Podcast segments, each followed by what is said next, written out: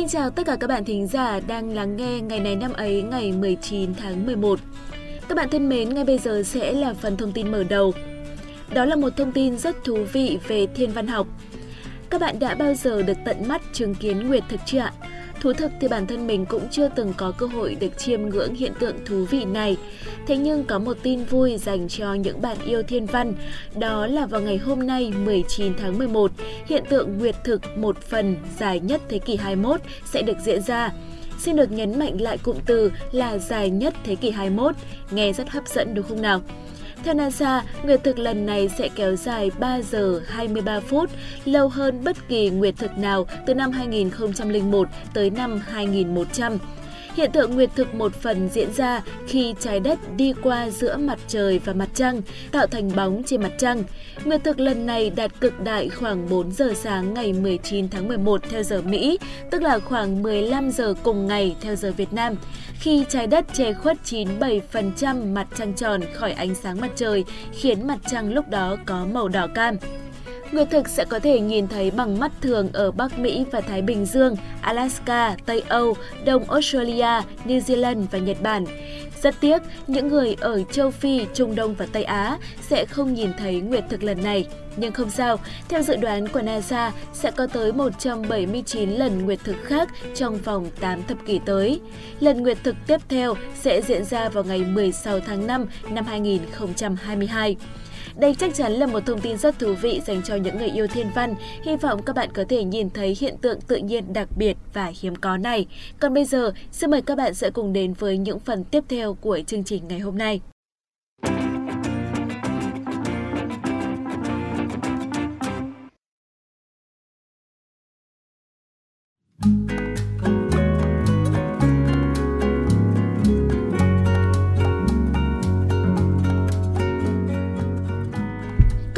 Mến, hôm nay là thứ Sáu ngày 19 tháng 11, tức là ngày 323 trong năm.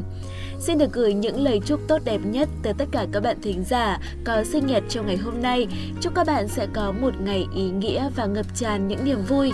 Các bạn ạ, cuộc sống bởi vì đề tâm nên mới đau khổ, bởi vì nghi ngờ nên mới tổn thương và ngược lại, bởi vì xem nhẹ nên mới vui vẻ, bởi vì đạm bạc nên mới hạnh phúc. Chúng ta đều chỉ là những vị khách qua đường của đất trời, có rất nhiều việc chúng ta không thể nào làm chủ được. Vậy nên cứ để mọi chuyện diễn ra theo cách của riêng nó. Chúc các bạn sang tuổi mới sẽ có những tháng ngày an yên, không lo nghĩ, luôn vui vẻ và phấn đấu hết mình vì những mục tiêu.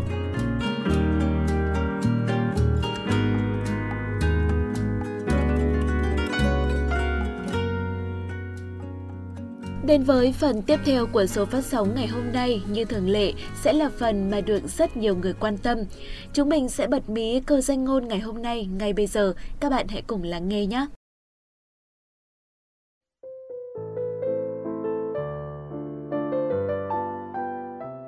Luôn đúng giờ vì quý trọng thời gian và quý trọng chính mình.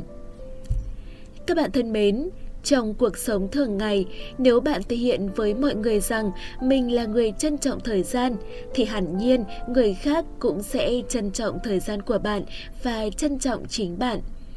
Người ta sẽ không gọi một người luôn coi trọng thời gian ra quán nhậu làm vài chai bia. Người ta sẽ không gọi một người coi trọng thời gian đi làm những điều vô ích và họ cũng chẳng bao giờ giữ bạn lại trong những cuộc vui vô bổ khi bạn đã mở lời từ chối bởi người ta biết những người như thế sẽ không để thời gian trôi qua vô ích, trôi qua lãng phí. Họ dành thời gian để làm những điều giúp họ đạt được mục tiêu của cuộc đời. Hãy trân trọng thời gian của mình và thể hiện điều đó cho người khác biết. Và cách thể hiện rõ nhất và nhanh nhất đó chính là việc luôn đúng giờ trong mọi cuộc hẹn. Tuy nhiên, cuộc sống không phải lúc nào cũng chuẩn chỉnh được 100%, nhưng cũng không nên lấy lý do đó để biện minh cho sự chậm trễ của mình. Khi bạn đến muộn trong một cuộc hẹn, dù bạn có cả ngàn lý do để biện minh, thì cũng hãy gửi tới người đối diện một lời xin lỗi chân thành. Chỉ một lời nói ngắn gọn với thái độ chân thành như vậy thì cũng chẳng ai nỡ mà giận bạn nhưng cũng đừng vì luôn được người khác tha thứ mà luôn tới trễ. Chỉ cần bạn tới trễ ba lần thôi, mọi người sẽ có cái nhìn khác hẳn về bạn. Khi bạn tôn trọng thời gian của người khác, bạn không để người khác phải chờ đợi, tức là bạn đang tôn trọng chính họ. Và ngược lại, khi người khác tôn trọng thời gian của bạn cũng chính là họ đang tôn trọng bạn và được tôn trọng thì đó là điều thể hiện rằng bạn làm tốt việc quý trọng chính bản thân mình. Bạn có quý trọng bản thân mình thì bạn mới làm được những điều khiến cho người khác phải tôn trọng mình. Hãy nhớ nhé, luôn đúng giờ và đừng để thời gian trôi qua vô nghĩa.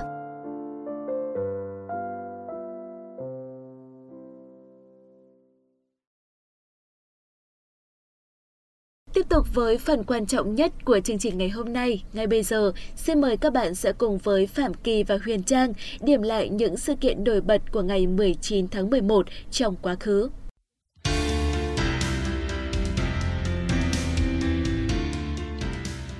Chào mừng các bạn thính giả đã đến với chuyên mục Ngày này năm ấy. Mình là Huyền Trang, còn người bạn đồng hành cùng với mình là một chàng trai dễ mến, tốt bụng và đẹp trai, Phạm Kỳ. Vâng, Phạm Kỳ xin chào các bạn thính giả và xin chào Huyền Trang. Trước tiên thì xin được cảm ơn lời giới thiệu của Huyền Trang, mặc dù Kỳ vẫn đang cảm thấy có gì đó hơi sai sai. Các bạn thính giả làm chứng cho Huyền Trang nhá. Đôi khi mình muốn làm người lương thiện mà ai cho tôi lương thiện đây cơ chứ? Thôi thôi, tôi xin. Rồi thì cảm ơn tấm lòng lương thiện của Huyền Trang nhiều. Chỉ là do Kỳ nghe chưa quen tai ấy mà. Thôi thì bây giờ cố gắng làm quen với sự tốt bụng của cô bạn dẫn này vậy các bạn thính giả ạ. Đừng có vội mừng, tấm lòng này chỉ có hạn sử dụng trong một ngày hôm nay thôi nhá. Ừ. Sở dĩ hôm nay Trang đối đãi với Kỳ tốt như vậy là vì ngày 19 tháng 11 là ngày quốc tế nam giới đấy. Biết ngay mà, có sai đâu. Ừ. Thôi thì Phạm Kỳ sẽ cố gắng hưởng thụ cái ngày đặc biệt này các bạn ạ. Còn bây giờ thì chúng ta hãy bắt đầu chuyên mục ngày này năm ấy, ngày 19 tháng 11, tức là ngày 323 trong năm.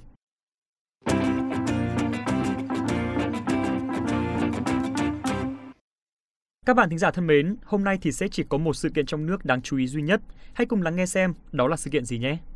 Ngày 19 tháng 11 năm 1997 được coi là ngày đầu tiên Việt Nam được hòa vào mạng Internet toàn cầu. Đây là bước ngoặt lớn trong lịch sử viễn thông Việt Nam.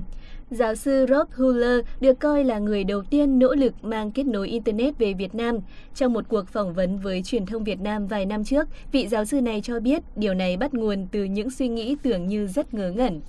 Ông tâm sự cuối những năm 1980, ông tiếp xúc với một số du học sinh Việt Nam theo học tại Trường Đại học Quốc gia Úc và thực tế khi những du học sinh này trở về nước, họ không còn có cơ hội được tiếp cận với những chiếc máy tính có dung lượng lớn như ở Úc, làm ông rất chăn trở. Năm 1991, khi sang Việt Nam du lịch cùng với vợ, Rob đã mang theo một chiếc modem và phát thảo một hình thức truy cập hệ thống máy tính như ở Úc qua điện thoại và modem. Tuy nhiên chi phí quá lớn khiến cho kế hoạch của ông không thành. Sau đó, vị giáo sư người Úc này không bỏ cuộc với sự hợp tác của nhiều cá nhân và cơ quan trong nước. Việt Nam cuối cùng cũng đã hòa mạng Internet toàn cầu thành công. Năm 1992, lần đầu tiên người Việt Nam gửi email ra nước ngoài với đuôi.au. Năm 1994, Viện Công nghệ Thông tin Hà Nội thông qua công ty NetNam đã trở thành nhà cung cấp dịch vụ Internet đầu tiên tại Việt Nam với dịch vụ thư điện tử dưới tên miền quốc gia.vn. Năm 1997, các dịch vụ khác được NetNam cung cấp đầy đủ khi Internet được chính thức cho phép hoạt động tại Việt Nam. Hiện nay, Việt Nam đã trở thành một trong những quốc gia có tốc độ phát triển và ứng dụng Internet cao nhất thế giới, đứng đầu Đông Nam Á về số lượng tên miền quốc gia. Vâng, còn bây giờ xin mời các bạn cùng chuyển sang các sự kiện trên thế giới trong ngày 19 tháng 11.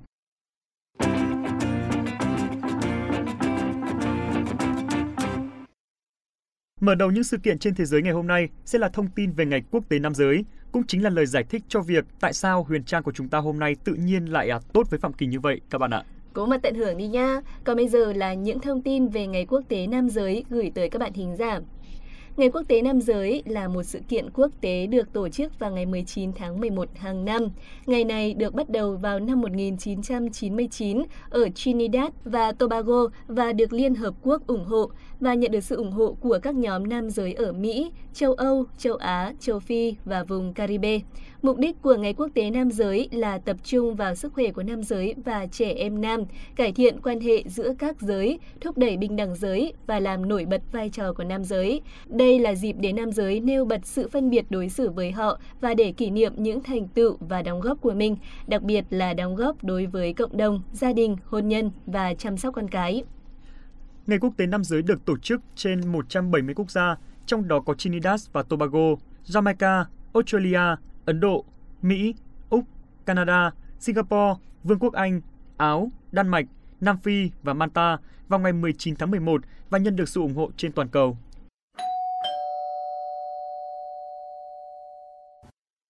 Chúng ta cùng chuyển sang thông tin tiếp theo. Đài truyền hình TVB chính thức phát sóng tại Hồng Kông vào ngày 19 tháng 11 năm 1967. Từ cuối những năm 1980 đến đầu những năm 1990 là thời kỳ phát triển cực thịnh, thăng hoa của nền công nghiệp sản xuất phim ảnh Hồng Kông nói chung và của TVB nói riêng. Vào giai đoạn thập kỷ vàng, nhà đài xứ Cảng Thơm có hơn 500 phim lớn nhỏ được ra mắt một năm. Các tác phẩm của TVB lan tỏa và là món ăn tinh thần không thể thiếu trong đời sống của người dân châu Á. Những thể loại phim vốn gần gũi, quen thuộc như cảnh sát hình sự, cổ trang võ hiệp, thâm cung nội chiến, thương trường, gia đình, nghề nghiệp đều được TVB nâng tầm đưa lên màn ảnh, thu hút hàng triệu khán giả, trở thành món đặc sản riêng của nhà đài Hồng Kông và là kênh tham khảo cho các nhà làm phim. Hơn 50 năm qua, đã có không ít các tác phẩm do TVB sản xuất đã đi vào hàng kinh điển của điện ảnh châu Á và được xem là chuẩn mực khi đem so sánh với các phiên bản khác như series Võ Hiệp của cố nhà văn Kim Dung, Cổ Long hay Thâm Cung Nội Chiến, Bến Thượng Hải, Gia Hảo Nguyệt Viên, Đại Thời Đại, Bằng Chứng Thép, Bao La Vùng Trời. Trong đó, bộ phim Thâm Cung Nội Chiến được xem là nguồn cảm hứng cho các hãng phim ở đại lục với đề tài cung đấu như Hậu Cung Chân Hoàn Truyện, Mỹ Nhân Tâm Kế, Sơn Hà Luyến, Mỹ Nhân Vô Lệ, hoặc tác phẩm lấy chủ đề tình thân là Gia Hảo Nguyệt Viên, cứ đúng dịp Trung thu hàng năm cũng là lựa chọn chiếu lại hàng đầu của nhiều nhà đài Trung Quốc. Trên đà thành công, TVB tự mở lớp đào tạo diễn xuất, tổ chức các cuộc thi tìm kiếm nhân tài để nối dài ánh hào quang. Dưới chướng nhà đài, những ngôi sao điện ảnh được phát hiện và nâng đỡ để trở thành các sao tên tuổi hàng đầu của showbiz như Lưu Đức Hoa, Châu Tinh Trì, Châu Nhuận Phát, Lương Triều Vĩ, Cổ Thiên Lạc, Trương Vệ Kiện và lứa nghệ sĩ vừa có tài vừa có sắc như Lê Tư, Lý Gia Hân, Sa Thi Mạn, Trương Mạn Ngọc, Thái Thiếu Phân. Tuy nhiên, từ sau năm 2004, Phim của đài TVB hiếm có bộ phim nào gây được tiếng vang và được đón nhận nồng nhiệt như ngày xưa, thậm chí còn hứng chịu búa rìu của dư luận do lạm dụng cảnh nóng và bạo lực. Không chỉ vậy, nhà đài thường xuyên bị phàn nàn vì kỹ xảo ba xu, bối cảnh cũ dích, kịch bản thiếu sáng tạo, chấp vá như nồi lẩu thập cẩm, dàn diễn viên trẻ diễn xuất yếu kém. Ngoài ra, việc TVB nhất quán đi theo con đường tự cung tự cấp, đi ngược dòng chảy của nền kinh tế thị trường cũng là nguyên nhân khiến nền sản xuất trì trệ, phim lên sống thiếu sự chỉn chu. Vào đầu năm 2019, TVB đã ngừng hợp tác sản xuất với các ứng dụng như Tencent, IQG. Việc này được nhận xét là nước cờ thiếu khôn ngoan, khiến cho doanh thu của nhà đài giảm sút hơn 43% chỉ trong 6 tháng đầu năm, vô tình làm cho TVB lỗ trồng lỗ. Nhiều nghệ sĩ kỳ cựu như Sa Thi Mạn, Đới Chí Vĩ, Quách Chính Hồng cho đến Lâm Phong, Hồ Hạnh Nhi, Ngô Trác Hy đều quyết định dứt áo ra đi để tìm cơ hội mới tại thị trường đại lục, Đài Loan. Thật đáng tiếc đúng không nào? Ngày xưa phim của TVB đình đám là thế. Ngày xưa Huyền Trang cũng từng xem rất nhiều phim của nhà đài này, thế nhưng cũng đã lâu lắm rồi không còn bộ phim nào ấn tượng nữa. Trong thời đại đào thải khốc liệt này, thực sự là phải liên tục chuyển mình. Bây giờ nhắc đến TVB thì chỉ có nhắc đến những kỷ niệm thôi. Vâng, thưa các bạn thính giả, trên đây cũng là thông tin cuối cùng của ngày hôm nay. Cảm ơn các bạn đã quan tâm lắng nghe. Hy vọng rằng chương trình đã đem tới cho các bạn những kiến thức bổ ích và những phút giây thư giãn thật lý thú. Còn bây giờ, Phạm Kỳ và Huyền Trang xin chào tạm biệt và hẹn gặp lại.